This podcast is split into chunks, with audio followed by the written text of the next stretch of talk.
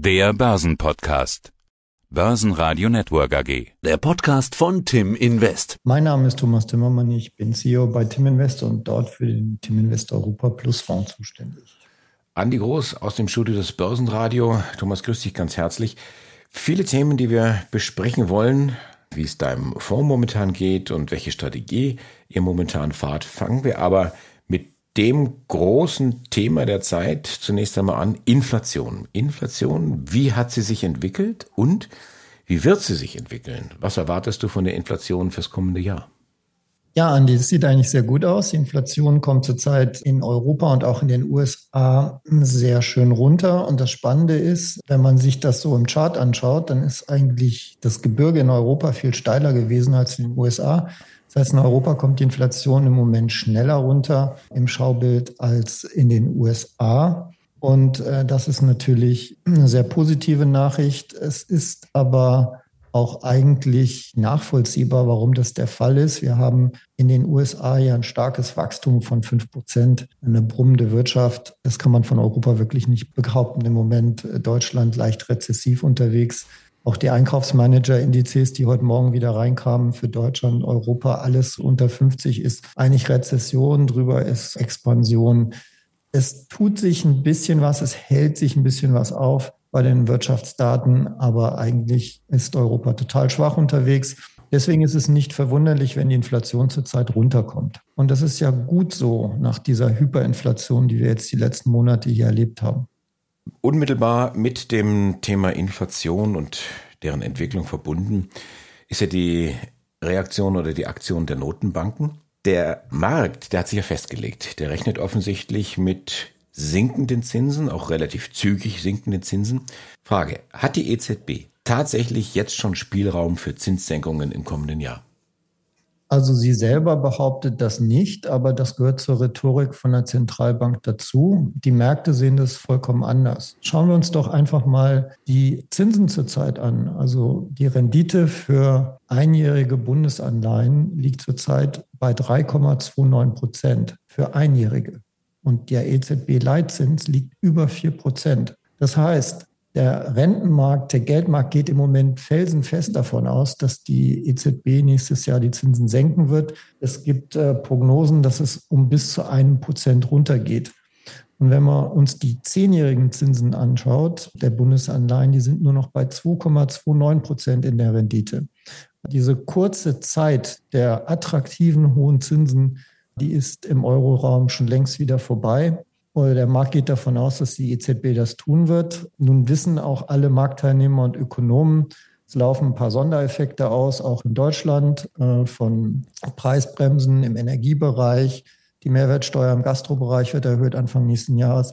Das heißt, da kann es noch mal so ein kleines Flackern nach oben gehen, aber der Grundtrend weltweit ist nach unten und insbesondere auch in Europa. Und deswegen gehen die Märkte davon aus, dass die EZB senken wird nächstes Jahr. Und wann sie das eigentlich tut, ist vollkommen egal, weil eingepreist ist es, ob das jetzt im ersten oder zweiten Quartal passiert, ist egal. Interessant in dem Zusammenhang ist ja auch, dass das Öl, was ja teilweise wegen dem Nahostkonflikt fast bei 100 Dollar war, inzwischen bei 77,70 Dollar ist. Also auch da ist eigentlich der Druck ein bisschen raus aus diesem Inflationsbild. Und was auch noch dazu passt, ist die Währung. Nachdem der US-Dollar ja sogar abgewertet hat, hat er sich jetzt wieder ein bisschen erholt.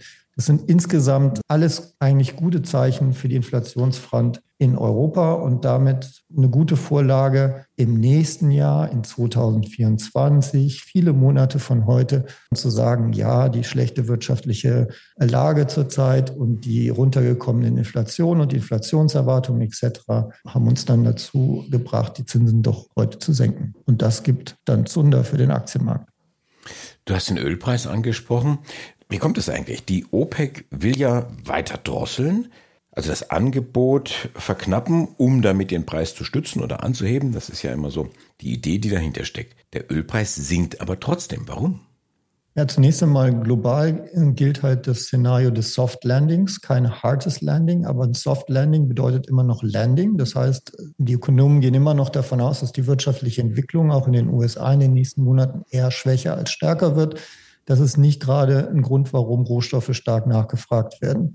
Was hinzukommt, ist, dass China ja nach wie vor nicht in Gang kommt, äh, könnte ein großer Überraschungsplayer für nächstes Jahr werden, aber zurzeit ist die wirtschaftliche Entwicklung sehr schwach. Auch das hilft den Rohstoffpreisen nicht weiter. Und dann, ich bin ja jetzt kein OPEC-Experte, habe ich zumindest gehört, dass die OPEC sich auch nicht mehr so einig ist. Das heißt, es gibt äh, kleinere Länder im Verbund, die keine Lust haben, die Fördermengen zu senken, sogar ein Veto gegeben haben, weil deren Staatshaushalt natürlich komplett von diesen Einnahmen abhängt. Und auch das scheint ein interessanter Prozess zu sein. Also wenn diese Monopolwirkung der OPEC ein bisschen abgeschwächt würde, dann wäre das ja gerade für all die Länder, die so abhängig sind vom Öl, wie übrigens auch wir, eigentlich ein ganz gutes Zeichen. Schauen wir doch nochmal auf das Big Picture, auf die Märkte, wie die reagieren. Wir hatten ja das Thema Zinsen angesprochen und hatten jetzt auch gesehen, die Jahresendrallye war wieder angezogen. Man träumt vom Allzeithoch, was auf einmal gar nicht mehr allzu weit entfernt ist. Also Jahresendrallye, sie läuft. Die Frage ist, wie weit läuft sie noch? Und dann ist ja das Jahr irgendwann zu Ende und das neue Jahr steht vor der Tür. Was erwartest du dann fürs neue Jahr? Also ich fand gerade die letzten vier Monate extrem spannend. Also wir hatten ja vor diese riesen Seitwärtsbewegungen den ganzen Sommer durch. Im Prinzip sind wir am Anfang des Jahres mal angestiegen und dann sind wir seitwärts gegangen. Und dann hat es der DAX wirklich in drei Monaten geschafft, von seinem Allzeithoch den ganzen Weg runter auf 14.500 ungefähr zu gehen. Und diese Bewegung hat er in vier Wochen rückgängig gemacht. Also wir haben, wie ich es im Übrigen auch im Börsentag in Hamburg schon fast vorausgesagt haben, wir haben diese crashartige Bewegung nach oben gehabt. Warum passiert sowas? Weil der Markt A daneben liegt, die Zinsen sind nicht gestiegen, sind extrem gesunken, aber B, weil es extrem viel Short-Covering gab. Das heißt, die Marktteilnehmer lagen daneben, hatten auf runter spekuliert und mussten jetzt eindecken. Und diese Effekte die sind immer noch da. Das merkt man auch heute und gestern. Also an Tagen, wo es eigentlich jetzt mal zurückkommen könnte, wir sind ja knapp unter dem Allzeithoch, da passiert gar nichts mehr nach unten. Jeder, der nach unten spekulieren will, hat sich die Finger verbrannt. Und das ist natürlich ein ziemlich solider Grundstoff, dass diese, diese Erholungsrallye noch weitergeht. Es ist relativ naheliegend. Wir sind jetzt bei allen Indizes ungefähr ein Prozent oder weniger als ein Prozent sogar beim DAX unter den Jahreshochs. Es ist relativ naheliegend, dass der Markt die testen wird. Und zwar noch dieses Jahr. Und es ist auch relativ naheliegend, dass wir über Weihnachten wahrscheinlich eher eine ruhige Phase haben werden. Aber die Gefahr, die positive Gefahr ist im Moment wirklich, dass nach zwei Jahren Seitwärtsbewegung wir nach oben ausbrechen und wir 2024 wirklich ein sehr gutes Aktienjahr bekommen. Man darf ja auch nicht vergessen, wir reden immer über den DAX. Aber der DAX ist der einzige Index, der die Dividenden reinvestiert. Und der DAX würde, selbst wenn der Markt sich gar nicht bewegen würde, jedes Jahr automatisch ein Allzeithoch machen, einfach dadurch, dass er die Dividenden reinvestiert. Alle anderen Indizes sind nicht auf Allzeithochs im Moment, weil sie Dividenden nicht reinvestiert. Die Performance vom DAX in den letzten zwei Jahren waren stolze 3,98 Prozent zwei Jahren hat er pro Jahr 3, knapp 4 Prozent verdient. Beim MDAX sieht es katastrophal aus, minus 11 Prozent jedes Jahr. Beim SDAX minus 10 Prozent jedes Jahr. Und selbst wenn man den S&P 500 nimmt mit diesen großen Tech-Werten, mit den sieben Big Techs, die ein wahnsinniges Gewicht haben in dem Index, selbst der hat währungsbereinigt in den letzten zwei Jahren nur 4,23 Prozent gemacht. So, insofern ja, wir sind technisch beim DAX in der Nähe des Allzeithochs sind wir jetzt auf einem Niveau, wo wir total günstig bewertet sind, wo wir viel zu weit gelaufen sind und sofort zurückkommen müssen? Auf keinen Fall. Wir sind auf einem Niveau, wo wir eigentlich zwei Jahre so gut wie nichts verdient haben, außer die Dividenden im MDAX und SDAX sogar Geld verloren haben. Und da besteht schon Potenzial, wenn nächstes Jahr ein Zinssenkungsjahr wird. Wir haben ja erlebt, was passiert, wenn ein Jahr ist, wo die Zinsen laufend hochgenommen werden, dass dann die Aktien auch mal wieder ein bisschen Schub nach oben kommen. Erst recht, wenn sie jeder abgeschrieben hat. Was heißt das jetzt im Klartext? Sind jetzt die Blue Chips, ist der DAX interessanter oder haben die Small- und Mid-Caps mehr Nachholpotenzial? Im Tim Invest Europa Plus Fonds halten wir uns natürlich an den Blue Chips, an dem Stock 600, die 600 größten Unternehmen. Die bilden wir physisch ab mit 302 Aktien. Und da glaube ich auch, dass die Performance gut ist. Wenn man in Europa investieren will, dann ist es ein breiter, guter Index. Da ist UK drin, da ist Schweiz drin, da ist Deutschland drin, Frankreich sind alles, alle großen Werte sind eigentlich drin. Und gerade in dem Index ist es interessant, weil es gibt Underdogs. Und einer der Underdogs ist im Moment UK. Also die englischen Aktien hängen an der 100-Tage-Linie. Eigentlich sind sie noch drunter. England hat noch ein viel höheres Inflationsproblem und auch noch viel höhere Zinsen. Natürlich, wenn überall die Inflation runterkommt und die Zinsen sinken, kann das auch in UK passieren. Und dann könnte das zum Beispiel ein Katalysator werden mit knapp 20 Prozent Anteil im Stock 600. Und ja, S-DAX, M-DAX, why not? Also warum sollte man nicht Positionen in diesen ausgebombten Indizes einnehmen? Und die Liste ist lang, auch wenn man in die Einzelunternehmen eingeht. Überall gibt es ausgebombte Werte. Die, selbst die großen Indizes, selbst der tolle DAX hat es ja gerade mal geschafft, in zwei Jahren im Schnitt vier Prozent pro Jahr zu verdienen. Ja, also insofern alles, was im Moment ähm, sehr stark unterbewertet ist und in einer soliden Branche ist, etc., ist meines Erachtens ein Blick wert. Dann schauen wir den Fonds etwas genauer an. Wie sieht momentan die Strategie aus und die Performance? Ja, grundsätzlich im Tim Invest Europa Plus Fonds geht es in erster Linie um Sicherheit und dann auch um Rendite natürlich. Und für die Sicherheit werden wir immer alles tun. Also obwohl ich jetzt ein relativ positives Bild wahrscheinlich gemalt habe für 2024, haben wir natürlich Riesenrisiken nach wie vor in den Aktienmärkten. Es kann sein, dass es doch ein hartes Landing gibt in den USA. Es kann sein, dass die Inflation zurückkommt. Und was noch viel schlimmer ist, es kann sein, dass es in der Geopolitik wieder böse Überraschungen gibt, dass wir im Ukraine-Konflikt rückwärts gehen, es zu einer neuen Eskalation kommt, dass vielleicht eine neue Eskalation bei China dazukommt, wobei ich glaube, dass die chinesische Regierung im Moment anderes, andere Probleme hat, als sich um kriegerische Auseinandersetzungen potenzieller Natur zu kümmern. Insofern Sicherheit ist äh, Trumpf und deswegen bleiben wir nach unten abgesichert und ziehen die Absicherung mit den steigenden Märkten halt sukzessive nach. Das Problem ist jetzt die Rendite, weil man hat ja immer die Absicherungskosten.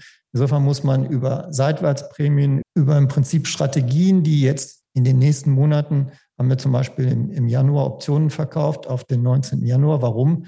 Weil es sehr wahrscheinlich ist, dass über Weihnachten, Neujahr gar nichts passiert. Dann kommt halt Zeitwert rein in den Fonds.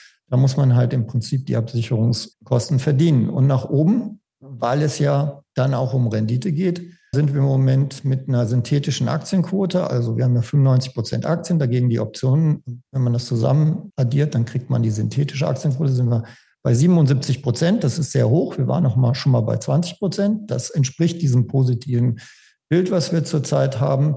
Wir liegen in der Rendite für dieses Jahr im Moment zwischen bei der einen Tranche bei 6,3 Prozent, bei der anderen knapp unter 7 Prozent und wir schütten dreieinhalb äh, Euro aus. Und das ist im Moment die Strategie. Die Strategie ist, dieser Welle nach oben zu folgen. Worst Case bleiben wir in der Seitwärtsbewegung und gehen wieder runter, wo wir gerade hergekommen sind. Aber auch dann würden wir mit den Absicherungsoptionen ja eine Outperformance generieren. Das glaube ich aber nicht. Ich glaube, wir kleben uns da jetzt fest und dann versuchen wir es nach oben. Und wenn das gelingt, dann kriegen wir auch noch mal Schub. Und ob das noch in diesem Jahr passiert, über Weihnachten zu Neujahr, I don't know. Man merkt nur, diejenigen, die nach unten spekuliert haben, sind im Moment aus dem Markt raus. Da geht kein Cent im Moment nach unten. Und daraus schließe ich, dass wir eher eine Gefahr haben, auch wenn man sich die Aggressivität der Bewegung in den letzten vier Wochen anschaut, nach oben, dass es weiter nach oben geht. Sicherheit und Rendite, sind das die Alleinstellungsmerkmale von eurem Fonds?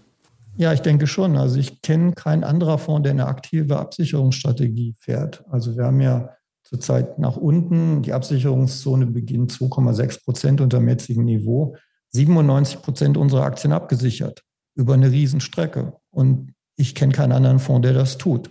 Und mein Plädoyer ist halt, dadurch, dass wir das tun, kann man sich auch mehr Aktien leisten. Also wir haben einerseits diese breite Diversifikation plus die Absicherung. Wer sich den Fonds mal anschaut in den letzten drei Jahren, wir hatten ja genug Bewegungen nach unten, der wird sehen, dass die Absicherung auch wirklich funktioniert. Und wenn die Märkte halt minus 20 Prozent sind, der Fonds nicht minus 20 ist, sondern vielleicht nur minus 8. Das haben wir alles schon erlebt. Und das ist mir und den, den Investoren in dem Fonds extrem wichtig, auf der anderen Seite geht es natürlich auch um Rendite. Absicherung kostet Geld. Und das ist die Herausforderung eigentlich für den Fonds, wenn es ein positives Aktienjahr wird, dann auch nach oben mit dabei zu sein. Ja, dann sind wir am Ende angelangt dieses Updates. Dankeschön an Thomas Timmermann für heute, aber noch nicht Dankeschön für dieses Jahr. Wir werden uns ja in diesem Jahr noch einmal sprechen. Dann die große Zusammenfassung und der Ausblick. Bis dann. Tschüss. Ich danke dir, Andi. Bis dann. Das war der Podcast von Tim Invest mit Thomas Timmermann. Mehr dazu unter www.timblock.com von Thomas Timmermann. www.timblock.com mit 2 M. Der Börsenpodcast. Börsenradio Network AG.